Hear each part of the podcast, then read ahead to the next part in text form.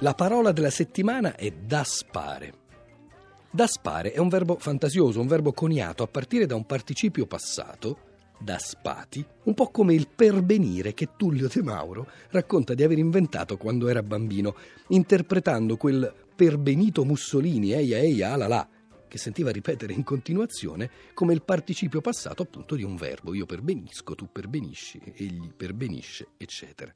Per capire cosa significa daspare, però, bisogna prima sapere cosa sia un daspo, parola che, almeno stando a Google, risulta nell'ultima settimana usata in 200 diverse pagine web, tra cui quelle dei principali organi di informazione, i piani del Viminale. Ecco il daspo di gruppo.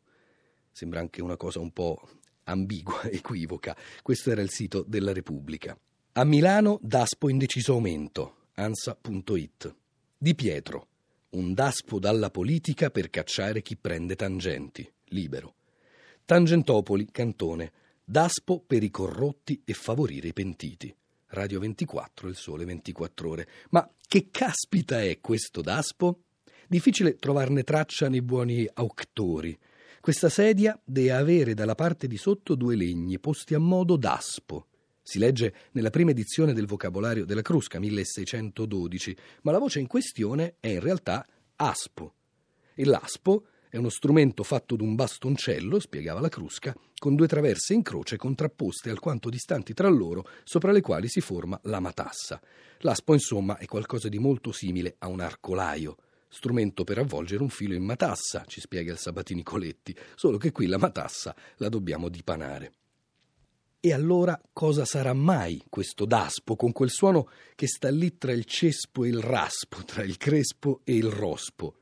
A pensarci così, tra il lusco e il brusco, ci potrebbe venire in mente il das. Il das, non tanto l'articolo determinativo tedesco come in quella pubblicità das Auto, quanto piuttosto l'articolo commerciale, quello che ha caratterizzato per alcuni di noi una parte della nostra infanzia, il das, quella specie di creta che si seccava a freddo.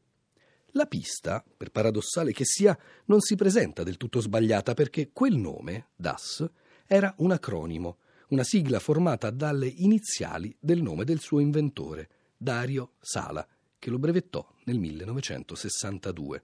Un acronimo, o meglio uno pseudo-acronimo, è anche il nostro DASPO, che, inventato dalla legge numero 401 del 13 dicembre 1989, finalizzata a contrastare la violenza negli stadi, sta per divieto di accesso a manifestazioni sportive. Spiega in impeccabile burocratese il sito del Ministero dell'Interno. Il DASPO è una misura di prevenzione atipica ed è caratterizzata dall'applicabilità a categorie di persone che versino in situazioni sintomatiche della loro pericolosità per l'ordine e la sicurezza pubblica, con riferimento ai luoghi in cui si svolgono determinate manifestazioni sportive virgola, ovvero a quelli specificamente indicati alla sosta, al transito, al trasporto di coloro che partecipano o assistono alle competizioni stesse.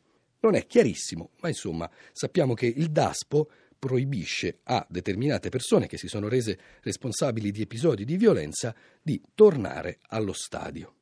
Divieto di accesso a manifestazioni sportive. L'acronimo giusto, la sigla ottenuta dalle iniziali di queste parole, sarebbe stato DAMS, ma il problema è che Dams era già occupato, già occupato almeno dalla fine del 1970, quando nasce a Bologna il corso di laurea in discipline delle arti, della musica e dello spettacolo. E allora vai col DASPO. La parola si affaccia nelle pagine sportive dei quotidiani verso la metà degli anni 90. Ci mette dunque un po' dal 1989 a diffondersi veramente. La prima attestazione segnalata dal vocabolario Treccani dei neologismi è nella Repubblica, la Repubblica, 1 giugno 1995. Un altro caso si trova nella stampa, nel quotidiano La Stampa, del 24 febbraio 1997. Poi, lo sappiamo, nell'ultimo decennio la parola dilaga.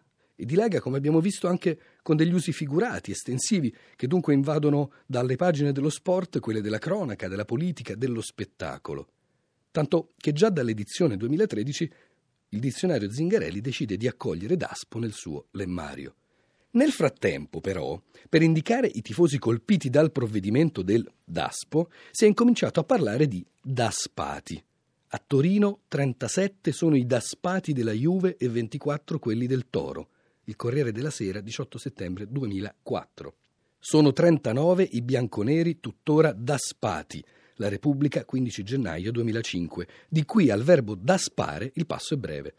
Io propongo di daspare il palio di Siena, scriveva polemicamente un tifoso nel sito asromaultras.org il 23 luglio 2008 e nel Corriere della Sera del 25 aprile 2010 si legge Fosse per lui, Maroni vorrebbe daspare anche tutti quei genitori che a bordo dei campetti incitano i propri figli di 11 o 12 anni che stanno giocando a pallone urlandogli di spaccare le gambe all'avversario.